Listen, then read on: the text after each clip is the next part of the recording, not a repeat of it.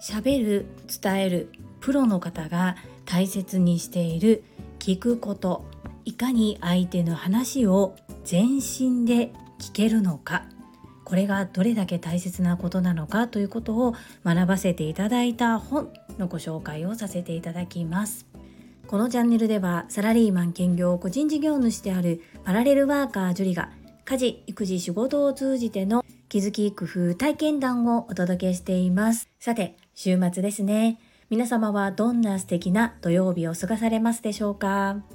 私は今日は小学校4年生の次男くんと帯同をする日です。合間で自分時間も見つけながら子供との時間を大切にし自分の時間もしっかりと入れていきます。本題に入る前に告知と私の大好きな Voicy チャンネルのご紹介をさせてください。まずは告知です。7月29日土曜日兵庫県西宮市勤労会館大ホールにて株式会社新規開拓代表取締役社長朝倉千恵子先生の講演会が開催されます。会場が13時開演が14時16時終了予定となっております。ただいまチケット絶賛販売中です。今回看護職の方々をメインに行う講演会ですが朝倉千恵子先生が20年前から継続して開催をしてくださっている女性専用の営業塾トップセールスレディ育成塾の塾生並びにトラファミリーの方々そのお知り合いの方はご参加が可能です。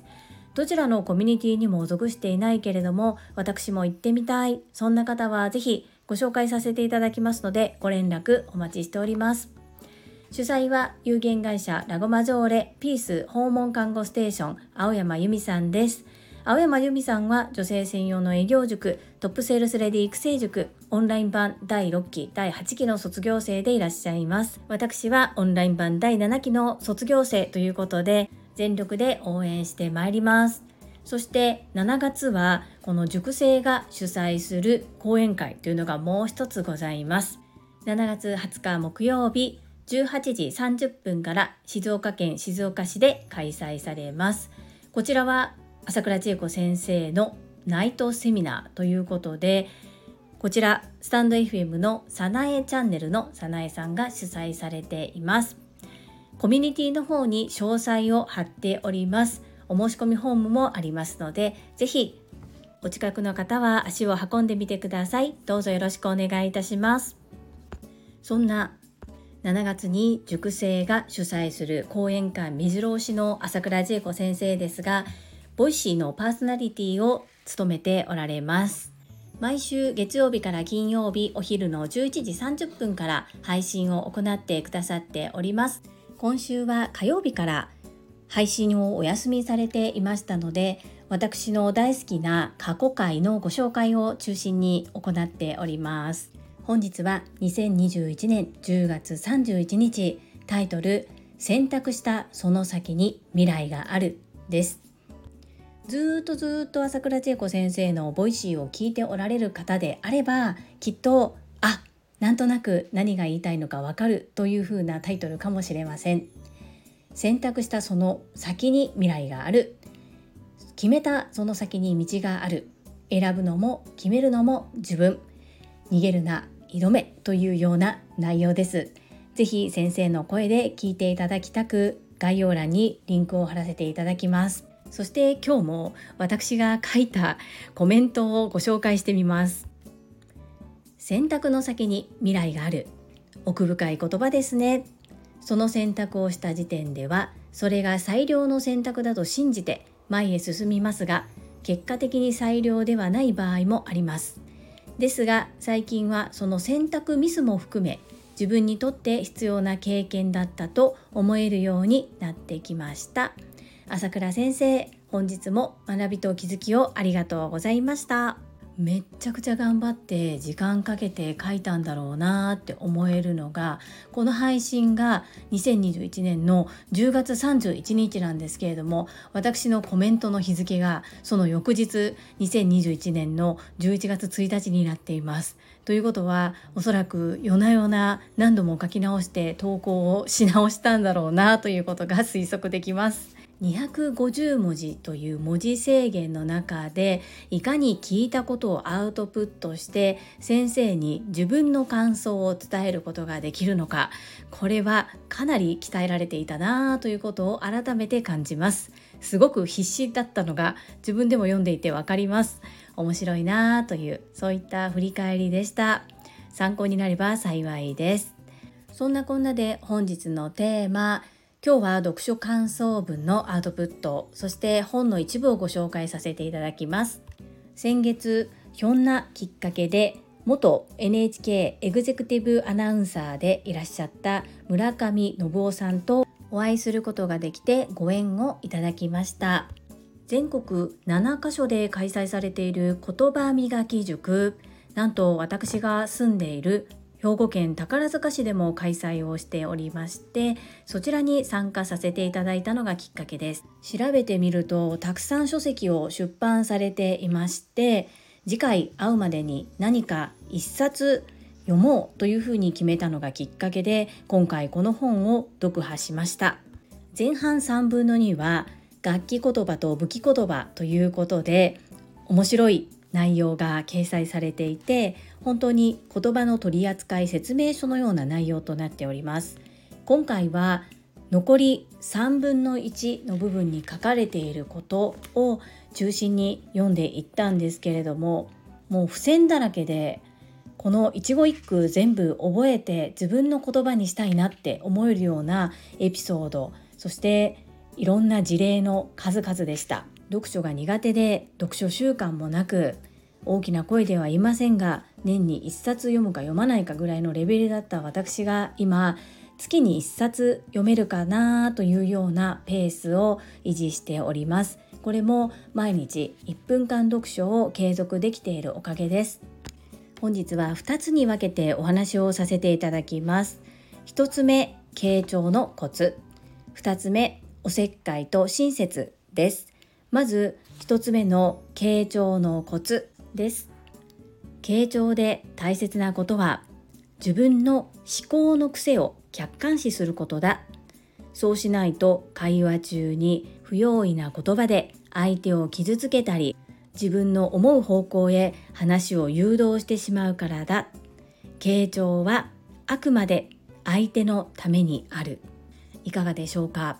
話すことのプロである村上信夫さんはずっと聞くことについて語られてるんですね。でそのためにどのようにすればいいか。そのためにどんな姿勢態度で人の話を聞くのか。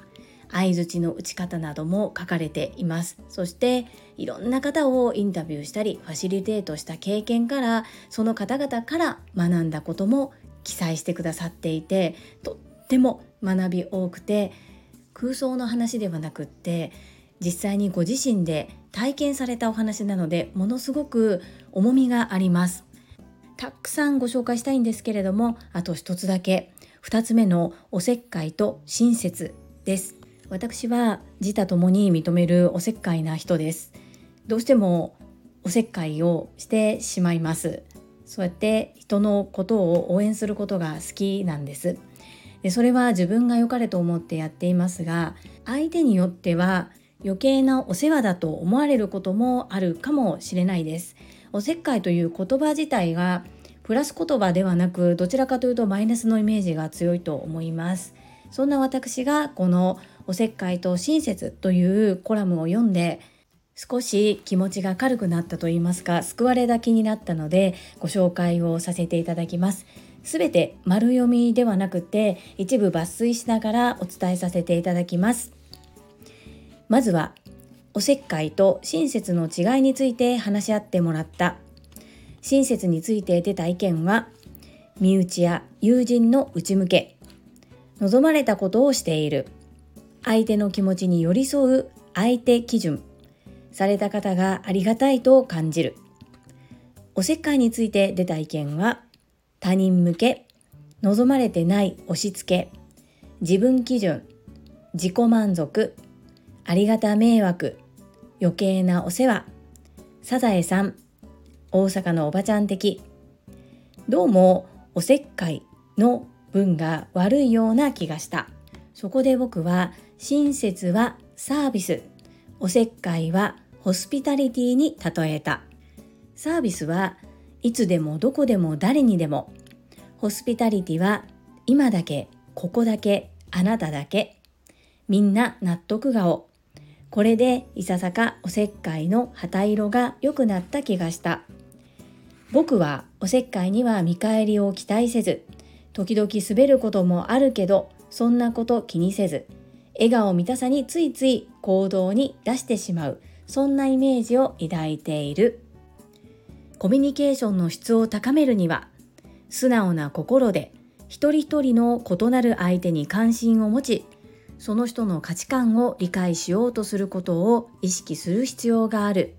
これぞおせっかいの極み。建前ではなく本気でなければならない。全力でなければならない。いかがだったでしょうか？やはり世間一般的におせっかいという言葉はプラス言葉ではなくマイナスに考えがちですが村上信夫さんが親切という言葉をサービスに置き換えサービスはいつでもどこでも誰にでもおせっかいという言葉の意味をホスピタリティに例えてくださり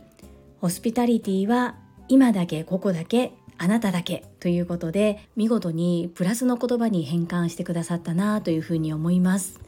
幸い今私の周りにいる方々っていうのは私のおせっかいに対してありがとうと言ってくださる方が多いです。自分が好きなおせっかい応援魂っていうのをプラスにとっていただける方と親しくさせていただき万人受けを狙う必要はないのかなというふうに感じることができました。何でもやりすぎはいけませんが自分でも見極めて自分の大切な方へはおせっかいの極み。ホスピタリティ今だけここだけあなただけで本気でぶつかっていきたいと思いました。概要欄に村上信夫さんのホームページ掲載しておきます。出版されている本のご紹介や私が参加させていただいた言葉磨き塾のことも記載があります。ちょっとホームページの更新が滞っているのか6月の開催日時っていうのは記載がないんですけれどもお申し込みサイトなど連絡先が記載ありますのでご興味ある方はお問い合わせしてみてください皆様の参考になれば幸いですこの配信が良かったと思ってくださった方はいいねをまた今後も聞いてみたいなと思っていただけた方はチャンネル登録をよろしくお願いいたします。また皆様からいただけるコメントが私にとっての宝物です。とっても嬉しく励みになっております。ありがとうございます。コメントをいただけたり、各種 SNS で拡散いただけるととっても嬉しいです。どうぞよろしくお願いいたします。ここからはいただいたメッセージをご紹介いたします。第666回気づき自分事として捉えるか他人事として受け止めるかにお寄せいただいたメッセージです英語学習者と世界をつなぐキューピット英会話講師高橋明さんからです。樹里さんおはようございます。窓ガラスの件は大変でしたね。管理人さんの態度はお聞きしている限りひどいなと思いました。こういう時は怒っても良いと思います。丸。うちのマンションも以前エレベーターからイオンがしてすぐに点検されたのですがあまり綺麗ではない手書きで部品の劣化を確認しましたが安全に異常はありません。次の点検時に修理しますと書かれていました。夫と劣化しているけど安全ってどういうこと？と首をひねったのを思い出しました。高橋明さんメッセージありがとうございます。これ怖いですね。エレベーターからイオンがした。そして原因は劣化だと分かっているにもかかわらず安全だということで次回点検時に修理。ということは劣化を確認できたけれども安全には問題がある程度ではないから次回点検時に修理で間に合うということなんでしょうけれどもそれでもちょっと怖いですね。管理人さんはまあ、2回目だったんですけれどももう前回のことすっかり忘れていましてこう話していて全くこう通じなくてその時にあそっか私の言い方もそうだけれどもこういう方だったなーっていうことを少し思い出してそれでヒートアップすることを抑えることができたかなという感じです。ここに住む限りはこういうことがまた起こるんだろうなっていうことも頭の片隅に置いておきたいと思います。高橋明さんメッセージありがとうございます。続きまして越後屋さんからです。祝666シャンパン。自分語とか他人語とか7つの習慣的に言えば主体的であるかとも言えそうですね。仕事でも他人事なことが多いという問題はたくさんありそうですね。朝倉先生の配信がない日は過去の放送をそして過去の自分のコメントを見返すというのも良い取り組みですね。今日も学びをありがとうございました。アンニョン。エッチゴヤさんメッセージありがとうございます。666回目気づいてくださり光栄です。とっても嬉しいです。ありがとうございます。そうなんです。自分のコメントを見返すという発想は全くなかったんですけれどもたまたま目に入りました。そして自分のコメントを自分で声に出して読むっていうのはなかなか恥ずかしいですね。はい。またどこかでチャレンジしたいなと思います。エッチゴヤさんメッセージありがとうございます。続きまして福田秀夫さんからです。会員番号17福田秀夫ですまさに本性が出る瞬間ですねお怪我はありませんでしたか？被害はありませんでしたか？まずはこの言葉そしてこの後の対応につきましてはご安心ください。こうした相手に寄り添う言葉を使いたいですね。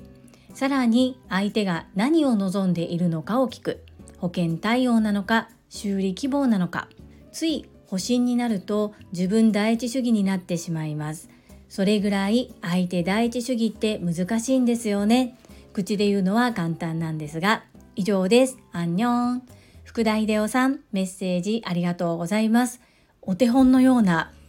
言葉がたくさん並んでいて私も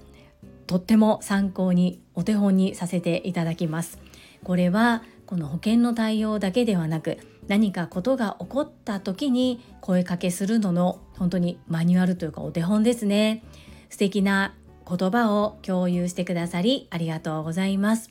今一度自分自身の行動も振り返って難しいですが相手第一主義取り組んでまいります。福田秀夫さんメッセージありがとうございます。続きまして石垣島のおまみさんからです。樹里さんおはようございます。本日検診で未だに怪我から復活しない石まみぴです。さて今日の放送を聞いて冒頭部分ですでに眉間のシワを寄せていたのは紛れもなくこの私。自分が同じ立場だったらどうしてんじゃーいこらー笑い。勝手な私の見解ですが管理会社とかマニュアルでしか動けないんじゃないかって思いました。マニュアル以外のことをすることは会社から一切認められていないそんな感じでしょうか。私が樹里さんだったら怒りを抑えきれず物申してます。ガラッパチ久々に登場。マミピーメッセージありがとうございます。足の検診はいかがだったでしょうか。結構長引いておられるので心配です。また状況分かれば教えてください。そうこれ話しながらああマミピ聞いたらもし聞いてたら眉間にしわ寄ってるだろうなっていうふうに思いました。そうなんです。で私がマミピがとても素直で素敵だなって思うのが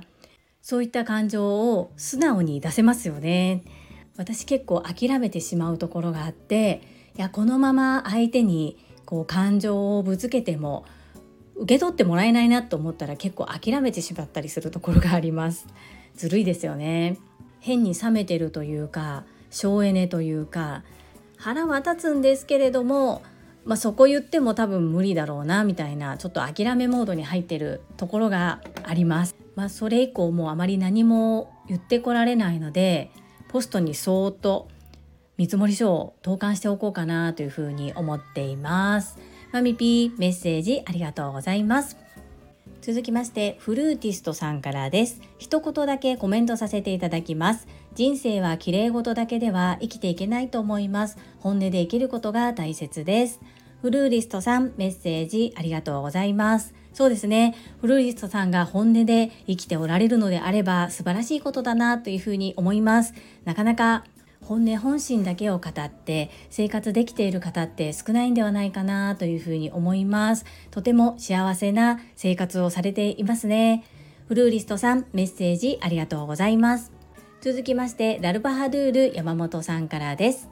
祝666回放送。そんな私は333回放送。これからも樹里さんを追いかけ続けます。ラルさんメッセージありがとうございます。ラルさん途中でネタがないどうしようって悩んでいた時期があったにもかかわらず毎日継続配信されてるのすごいなぁと思っています。そしてなんかとてもご縁を感じますね。ゾロ目同士ということでこれからも一緒に頑張っていきましょう。ラルさんメッセージありがとうございます。そしてラルさんも333回配信おめでとうございます。祝シャンパンクラッカー。